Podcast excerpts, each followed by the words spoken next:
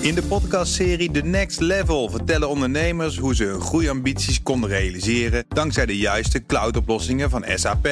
Wat waren de uitdagingen, de oplossingen en hoe ging de uiteindelijke implementatie? Benieuwd naar hun verhalen en hoe zij met behulp van SAP ook hun toekomstige ambities kunnen behalen? Luister de podcast The Next Level via de BNR-app of je favoriete podcast-app. De column van Ben van den Burg. In mijn jeugd fietste ik naar de bibliotheek om bijvoorbeeld meer te willen weten over Charlie Chaplin. Het kostte volgens uren om erachter te komen dat Chaplin uit een arm gezin kwam, elf keer vader werd, vier vrouwen had en dat hij ooit de Erasmusprijs won. Jaren later kocht ik een PC. Het gevaarte stond op zolder. Ik moest telkens naar boven lopen om iets te achterhalen. De opvolger en laptop bleef in de woonkamer staan. Inmiddels pakken we onze smartphone uit onze broekzak als we iets willen weten. De toegang tot informatie is dankzij technologie teruggebracht tot een minimale handeling. Toch verlang ik al jaren naar de volgende stap. Ik denk aan Charlie Chaplin en in mijn gedachten scroll ik door zijn Wikipedia-pagina. Jarenlang werd mijn verlangen afgedaan als science fiction. Experimenten worden uitgevoerd op verlamde mensen die met moeite en veel computerkracht hun gedachten kunnen omzetten in commando's.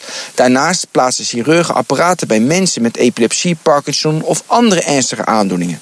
Hersenoperatie blijft echter linkersoep, dus toepassingen op gezonde mensen worden voorlopig op de lange baan geschoven. Maar gelukkig hebben we Elon Musk. Naast de huidige bedrijven Tesla en SpaceX kondigde Musk vorige week Neuralink aan. Een bedrijf dat computers in onze hersenen gaat plaatsen.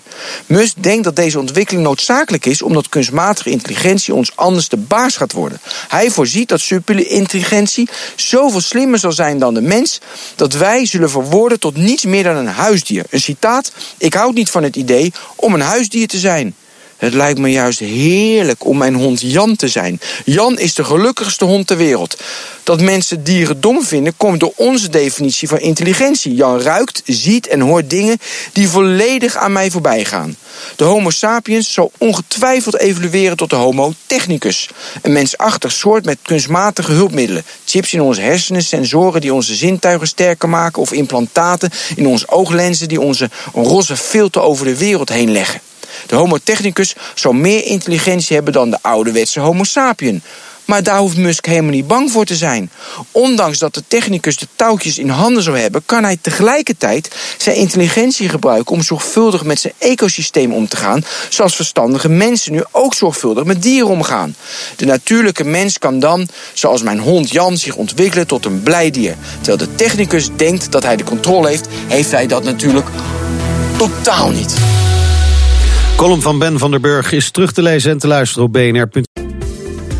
In de podcastserie The Next Level vertellen ondernemers hoe ze hun groeiambities konden realiseren dankzij de juiste cloudoplossingen van SAP. Wat waren de uitdagingen, de oplossingen en hoe ging de uiteindelijke implementatie? Benieuwd naar hun verhalen en hoe zij met behulp van SAP ook hun toekomstige ambities kunnen behalen? Luister de podcast The Next Level via de BNR-app of je favoriete podcast-app.